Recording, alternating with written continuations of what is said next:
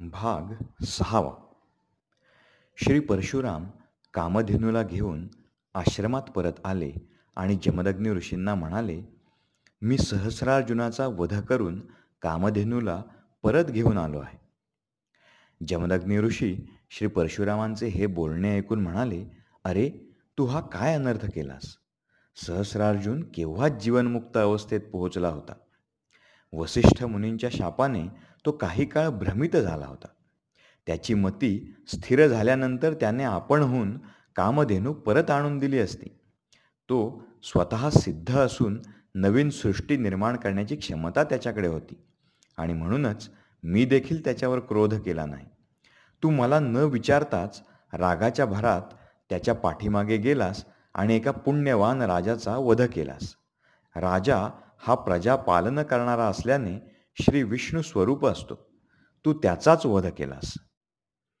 हे ऐकून श्री परशुरामांनी पित्याला विनंती केली की मला यासाठी प्रायश्चित्त घ्यावयाचे आहे. त्यावर जमदग्नी ऋषी म्हणाले हे रामा दहा श्रोत्रिय ब्राह्मणांची हत्या केल्याचे पाप एका राजाची हत्या केल्यावर लागते. कारण आपण राजाला सिंहासनावर बसवून वेदमंत्रांच्या घोषात त्याच्यावर राज्याभिषेक केलेला असतो. त्यामुळे हे महापाप आहे. तुला प्रायश्चित्त घ्यायचे असेल तर या भरतखंडात जेवढी तीर्थक्षेत्रे आहेत त्या सर्वांची विधिवत यात्रा कर.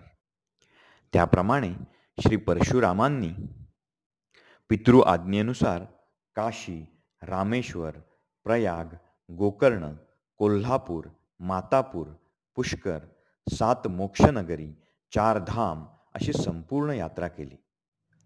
इकडे सहस्रार्जुनाचे पुत्र पित्याच्या वधाने सुडाग्नीमध्ये जळत होते. ते सर्व सूड घेण्यासाठी जमदग्नी ऋषींच्या आश्रमात आले. पण श्री परशुराम आश्रमात नव्हते. तेव्हा ते जमदग्नी ऋषींना मारायला धावले.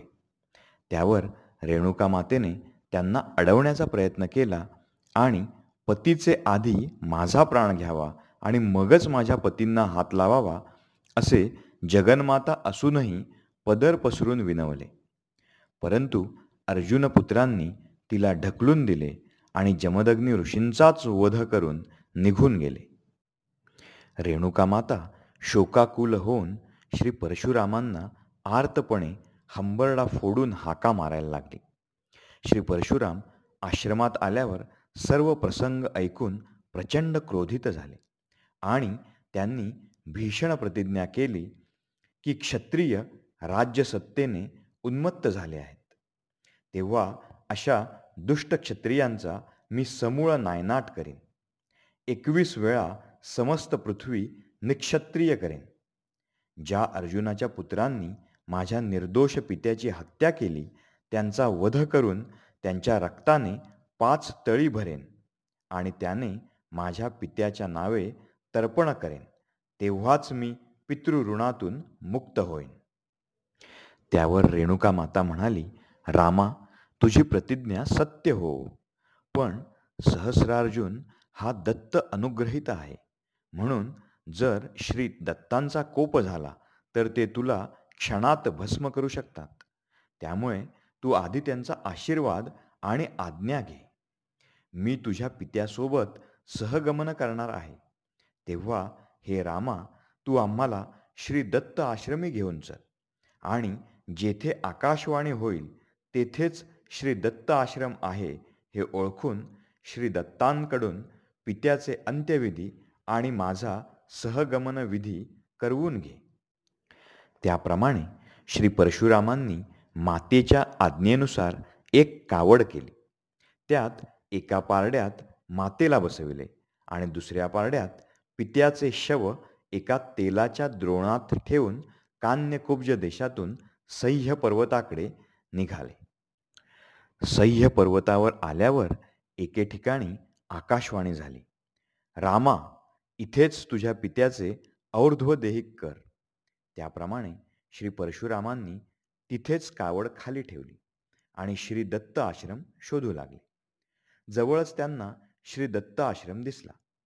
श्री परशुरामांनी आश्रमात प्रवेश केला. तेव्हा श्री दत्तांनी त्वरित मायेचा अद्भुत खेळ सुरू केला. श्री परशुरामांना असे दिसले की श्री दत्त स्वतः नग्नावस्थेत आहेत आणि त्यांच्या मांडीवर अलौकिक सौंदर्य असणारी स्त्री नग्नावस्थेत बसली आहे व दोघेही क्रीडेत रममाण आहेत. असे दृश्य पाहून देखील श्री परशुराम धैर्याने म्हणाले हे महात्मन माझ्या पित्याचे देहावसान झाले आहे. माझी माता सहगमन करणार आहे. तेव्हा तुम्ही त्याचा विधी करून द्यावा. श्रीदत्त तसेच त्याच्यासमोर उभे राहून म्हणाले की तू स्वतः पाहतो आहेस की मी असा विषयातूर आणि वासनेत बुडालेला भ्रष्ट आहे. त्यामुळे विधी करण्यास मी योग्य ब्राह्मण नाही. हे ऐकून श्री परशुराम क्षणभर गोंधळून गेले. त्यावर जगन्माता रेणुका त्वरित पुढे आली आणि म्हणाली तुमचे म्हणणे बरोबर आहे. तुमचे बोलणे हे नारळाप्रमाणे वरून कठीण पण आतून मधुर अर्थ असणारे आहे. तुम्ही मूळ निर्गुण आणि सर्वव्यापी आहात. त्यामुळे तुम्हाला कोणताच दोष स्पर्श करू शकत नाही. म्हणून तुम्ही अस्पृश्य आहात. सर्व मायेपासून मुक्त असून सृष्टी चालविण्यासाठी अनेक माया आणि भोग उत्पन्न करता या अर्थाने तुम्ही विषयातूर आणि भोगी आहात. जगदंबा मातेला पाहून श्रीदत्त सर्व माया थांबवून म्हणाले हे मातेश्वरी तुम्ही चराचरात शक्तिरूपाने आहात. त्यामुळे तुमचे सहगमन कसे होईल? तरीही तुम्ही लौकिक सहगमन करणार असाल तर तुमची इच्छा मी पूर्ण करेन. जमदग्नी ऋषी हे प्रत्यक्ष शांभव आहेत. त्यांची हत्या कोणी केली? श्री परशुराम म्हणाले क्षत्रियांनी त्यांची हत्या केली. हे ऐकताच श्री दत्त कोपून म्हणाले हे क्षत्रिय उन्मत्त झाले आहेत. त्यांचा नाश आता अटळ आहे.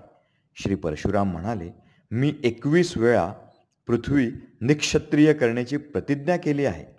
श्री दत्त म्हणाले रामा तुझी प्रतिज्ञा निश्चितच पूर्ण होईल.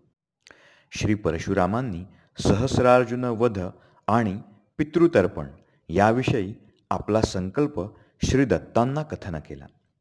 यावर श्री दत्त म्हणाले रामा माझाच सहस्रार्जुनाला तसा वर होता. तू आणि मी एकच आहोत. सर्व काही माझ्या इच्छेने झाले आहे. त्यामुळे तू स्वतःला अपराधी समजू नकोस. तुला कोणतेही पाप लागणार नाही. श्री दत्तात्रेयांनी जमदग्नी ऋषींचा अंत्येष्टी विधी केला. रेणुका मातेचा सहगमन विधी करण्यासाठी रामाला आज्ञा केली की रामा बाण चालव आणि सर्व तीर्थे प्रकट कर.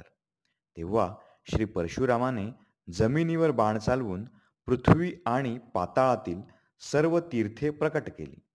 त्यात रेणुका मातेने स्नान केले आणि तेच मातृतीर्थ म्हणून प्रसिद्ध झाले. सुवासिनी म्हणून सर्व ऋषीपत्नी अप्सरा देवांगना प्रकट झाल्या आणि रेणुका मातेकडून वाणे स्वीकारले. रेणुका मातेने श्री परशुरामांना श्री दत्तात्रेयांकडे सोपविले आणि आपल्या पतीसह सहगमन केले. श्री परशुराम दुःखी होऊन रडू लागले. तेव्हा श्री दत्तांनी त्यांचे सांत्वन केले आणि माता पित्याचे खरे स्वरूप ओळख म्हणून सांगितले. तुझे पिता तर प्रत्यक्ष गौरीहर आहेत अविनाशी आहेत असे म्हणून त्यांनी श्री परशुरामांना त्यांच्या खऱ्या स्वरूपाचे दर्शन घडवले.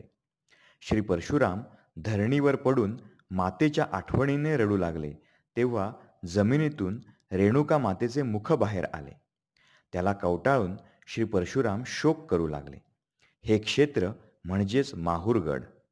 धन्य ती पुत्राची तळमळ आणि धन्य ते मातेचे पुत्रप्रेम पुढे श्री दत्तांची आज्ञा घेऊन श्री परशुरामांनी एकवीस वेळा पृथ्वी निक्षत्रिय केली.